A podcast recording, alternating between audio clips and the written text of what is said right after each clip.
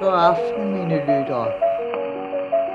Af de fire elementer har jeg altid holdt mest af luften, og jeg vil gerne være en stemme i æderen.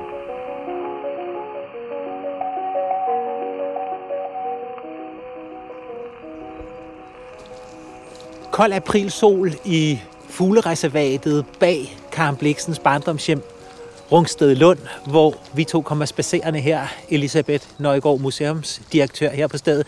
Nattergalebænken passerer vi nu i dette vidunderlige reservat.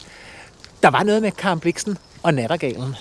Nattergalen havde en øh, helt særlig betydning. Det var ligesom trofæfuglen i, i fuglereservatet her på Rungsted Lund, og dens øh, årlige komme var, når man hørte den sang øh, i foråret, var øh, en helt særlig begivenhed for Karen Bliksen, som jo havde Rungstadlund her som sit øh, både barndomshjem og her hun boede hele livet, bortset fra årene i Afrika. Og det er ret unikt for et øh, kunstnerhjem, som det står som i dag, at det har øh, huset kunstneren i så mange år, og det også er derfra, alle værkerne er skabt.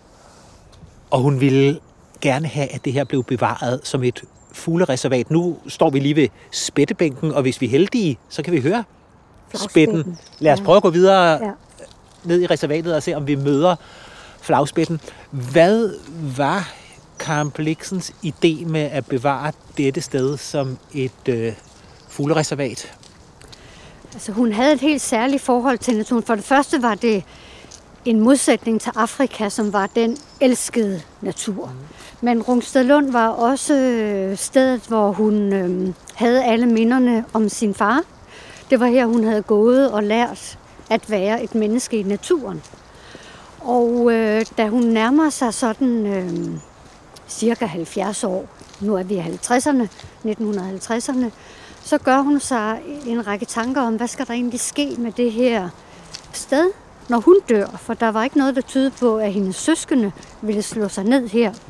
Så hun skriver sammen med sin øh, lillebror Thomas og øh, søster Ellen blandt andre om øh, forskellige overvejelser. Og de ender så med at bakke op om hendes idé, som er ret genial. Hun flørter jo lidt med Rungsted Lund, at øh, var det ikke noget for dig, Tore, hendes nevø, at overtage. Hun får også foræret Rungsted Lund til Torkel Bjørnvig på et tidspunkt. Men der er ingen af dem, hverken Torkel eller Tore, der får Rungsted Lund? Nej, det var jo ren, ren gas. Mm.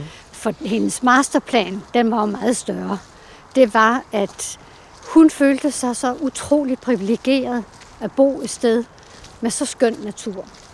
Så for hende var det meningsfuldt at dele den med os danskere. Så, men det, det, det koster jo penge. Det koster jo penge, ja. ja. Hun havde jo ikke selv nogen penge. Hun var Nej. jo fattig som en kirkerotte det meste af livet, selvom altså, der kom jo indtægter ind øh, af og til. Men øh, det er de færreste, der bliver rige af at være forfattere. Men der var Karen Bliksen jo heldigvis også fuld af fantasi nu, hvor vi i øvrigt passerer hendes grav her i fuglereservatet. Fordi Elisabeth Nøjgaard, hvad var det, Karen Bliksen gjorde for at finansiere etableringen af naturområdet? Øh, jamen, noget helt usædvanligt øh, for sin tid. Mm. Hun gør det, at hun øh, beder Danmarks Radio om at komme med mikrofoner, og det gjorde de som regel, når hun bad om det, så hun kunne holde en tale i radioen. Øh, hun havde en helt fast lytterskare, som hun elskede at tale til og fortælle historier. Og hun har forberedt en, en længere tale, hvor hun fortæller om Rungsted Lunds historie. Det, nu er vi i 1958. Og så siger hun øh, til lytterne, jeg inviterer jer med ind i dette foretagende. Hvis I nu hver vil give bare en krone, øh, så kan I bidrage til at øh, etablere en fond, som kan eje og drive stedet, sammen med alle de indtægter, der måtte komme fra mine bøger og film. Og øh, der sker det helt fantastiske, at der er cirka 85.000 lyttere, som alle sammen har lagt en krone i en kuvert, sat et frimærke på og gået på posthuset, som man gjorde dengang. Og hun vil ikke have mere end en krone fra hver. fordi hun vil vide præcis, hvor mange der gav øh, et bidrag, og hun følte, at det var sådan hver krone, der kom i en konvolut, et personligt håndtryk fra hendes lyttere. Og det var ret imponerende, 85.000, mm. fordi det var ikke bare en mobile pay, det var virkelig en handling at sende sådan en krone afsted. Og så var det jo frimærket oveni. Men det er de penge, der gør, at hun sammen med sine egne indtægter kan etablere Rungsted Lund Fonden, som ejer naturen, vi går i her, og forfatterhjemmet og museet i dag.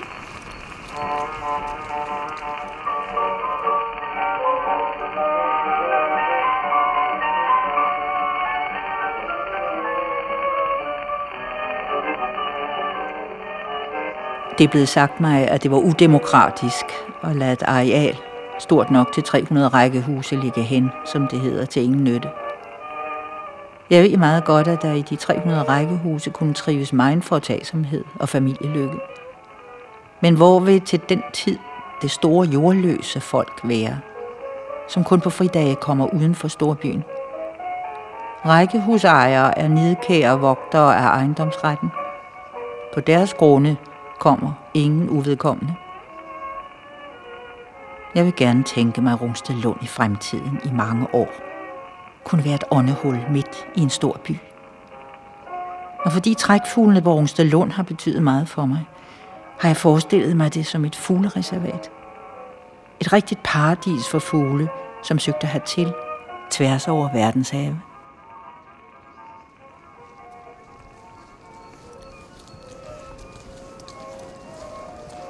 Og øh, hun ønsker, at, øh, og det har hun også fortalt lytterne, at det her skal være et paradis for fugle og et åndehul for det, hun kalder hovedstadens jordløse folk. Og det er simpelthen en gave, hun vil give, fordi hun føler sig privilegeret at have denne her, tænk at have så skøn natur at kunne gå ud i hver dag. Det har dem i den voksende store by det må de kunne få glæde af at kunne tage hertil og gå en tur. Og hun siger, hun ønsker sig, at her skal børn lege til fat, kærestepar kys og gamle sidde i skyggen og sige til hinanden, har smukt. Og det er her virkelig. Prøv, Elisabeth, at beskrive den her tidlige, øh, ret kolde, men også meget smukke forårsdag, hvor vi går her. Hvordan der ser ud i reservatet her. Nu går vi oppe i øh, det, der hedder Vildskoven. Det, der er så unikt for, for naturen her, er, at Karen Bliksen ikke bare donerer det til danskerne, men hun tager nogle greb på naturen sammen med de dygtigste mennesker fra skovdrift og øh, fugleliv, for at sikre, at øh, naturen har de allermest optimale rammer for at øh, være bæredygtig for øh, dyr og i særdeleshed fugle. Og øh, det betyder blandt andet, at der bliver bevaret et stykke vildskov, øh, som er et af grundelementerne i det, som vi i dag kender som den mest moderne form for biodiversitet. Og vildskov, det vil sige, at træerne får lov, som vi kan se her, at dejse om, når de er døde, uden at man behøver at fælde dem for inden. Så får de lov til at ligge i skovbunden og danne dødt ved, og svampevækst og alt det, der er lækkerbiskner for insekter, som igen er lækkerbiskner for fuglene. Meget moderne natursyn fra Karen Bliksens side. Og vi går stadig rundt her og venter på at høre flagspætten. Den har ikke rigtig givet lyd fra sig. Har vi hørt den lige før? Var den der lige før? Ja. Fordi det lykkedes jo for Karen Bliksen at få etableret dette paradis for fugle og for storbyens jordløse befolkning, der kan komme herud. Hvordan er livet og hverdagen i reservatet i dag? Hvad ville Karen Bliksen tænke, hvis hun kunne se, hvad der sker? Altså, jeg håber, hun vil glæde sig over, at den plan, hun lagde sammen med fagfolk for naturplejen, den er holdt i hævd ikke som et stillestående dokument, men den reviderer vi jævnligt for at sikre, at de principper, hun ønskede, de resultater, hun ønskede at opnå, bliver holdt i hævd. Så det er vidderligt i dag et fuglereservat. Det er åben 24-7 for danskerne, og vi har 200 fuglekasser, øh, og vi laver ringmærkning, og opbevarer eller registrerer data på fuglelivet. Og så har vi de her fantastiske plejeprincipper, hun, øh, Karen Bliksen grundlag med, at der skal være åbne græsningsfolde med køer og heste, der er vandløb, og der er åbne øh, brydarealer, og så er der den her fantastiske vildskov. Så det er holdt i hævd, som øh, den testamentariske pagt, kan man sige, fra Karen Bliksen blev fastsat. Hvad er forholdet mellem Karen Bliksen, årene i Afrika, naturen i Afrika, og så hjemkomsten, Rungstedlund og naturen på Rungstedlund? Er der en forbindelseslinje mellem de to former for natur, hun færdedes så meget i? Det er jo meget forskellig natur. Det, hun var så fascineret af i Afrika, det var stor, det, det store natur. Den meget vilde natur. At det var så urørte menneskehånd, og fik lov til at være det dengang. Hvor her, også på Bliksens tid, var øh, skovene omkring, det var mere kultiveret. Men, men, øh, men hun trækker jo faktisk en, en, en linje i forhold til Afrika, i forhold til, at hun ønsker, at det her skal være mere vildt, uvejsomt og urørt. Hun gør sig jo også nogle overvejelser om, at hun kunne have solgt det hele, udstykket det til parceller og tjent en forfærdelig masse penge. Der kunne måske 300 parceller. Men det, det, øh, det synes hun ville være en katastrofe, fordi... Så havde vi stået i et villakvarter i dag. Ja, det, det, så havde det måske heddet... Øh, ja, Karen Bliksenparken. Ja. ja. Så Karen Bliksens pagt med naturen handler dels om at øh, bevare den og beskytte den, og dels om at give den videre, stille den til rådighed. Altså, øh, hun ønskede, at vi skulle færdes i den. Jamen, helt klart. Øh, og, og en forløber for det er jo, at hun øh, river hækken ned ud mod Strandvejen. Og en journalist siger, jamen øh, fru øh, Bagnæse Bliksen, at de ikke er bekymret for, at gæster går ind i deres have og plukker blomster. Og, og det var hun nemlig ikke. Hun, øh, hun synes, det var øh, naturligt at øh, invitere indenfor i sin natur. Jeg tror, det var meget naturligt for hende at give det videre som en gave. Og det fine i det er, at det er jo også danskerne, der giver via den her donation ja. en gave til hinanden.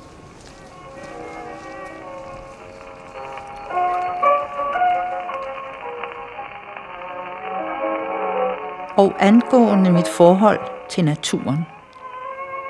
Jeg kan slet ikke se, at der er nogen grænse mellem naturen og mennesket. De siger, at naturen er uden hukommelse. Men jeg har tit ønsket, at jeg havde en hukommelse som et træ, der bærer hver eneste enkelt årring præget i sit væsen. Jeg er i det hele taget ikke ret kapabel til at fatte en dualisme.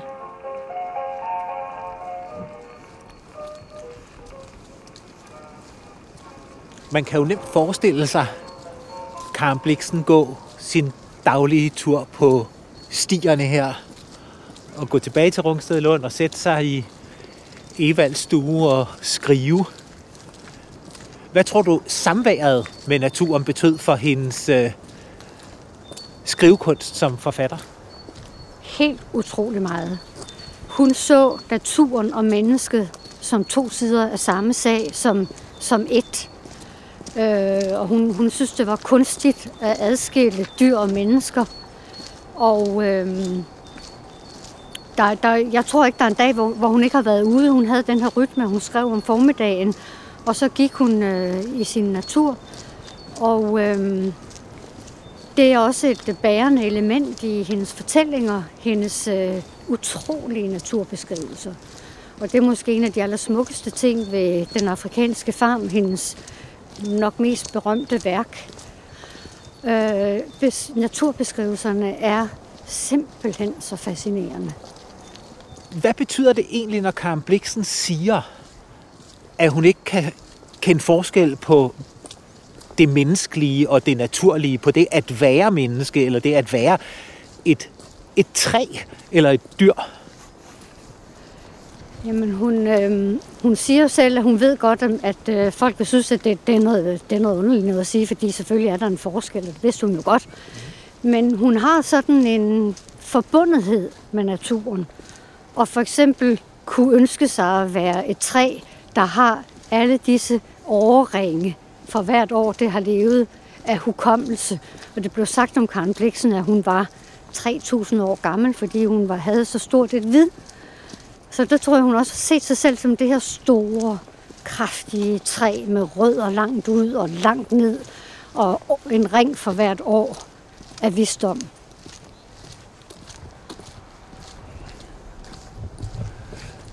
Hun havde også øh, en, en helt uh, særlig relation til, altså hun havde altid dyr i sit hjem.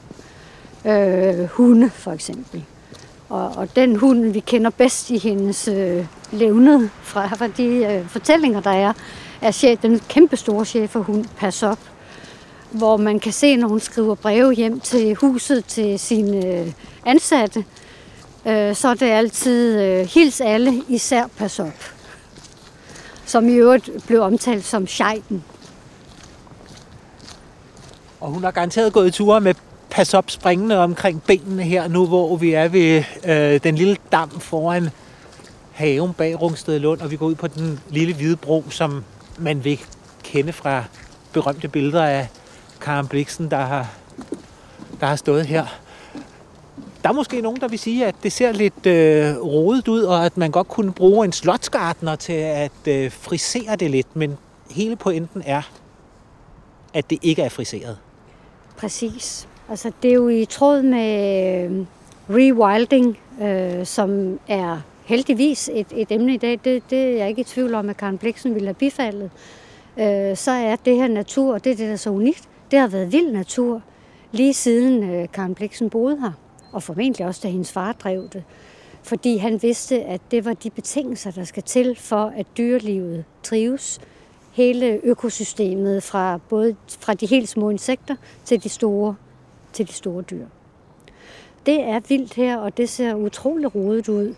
Men det er et sted, der er drevet i pagt med naturen.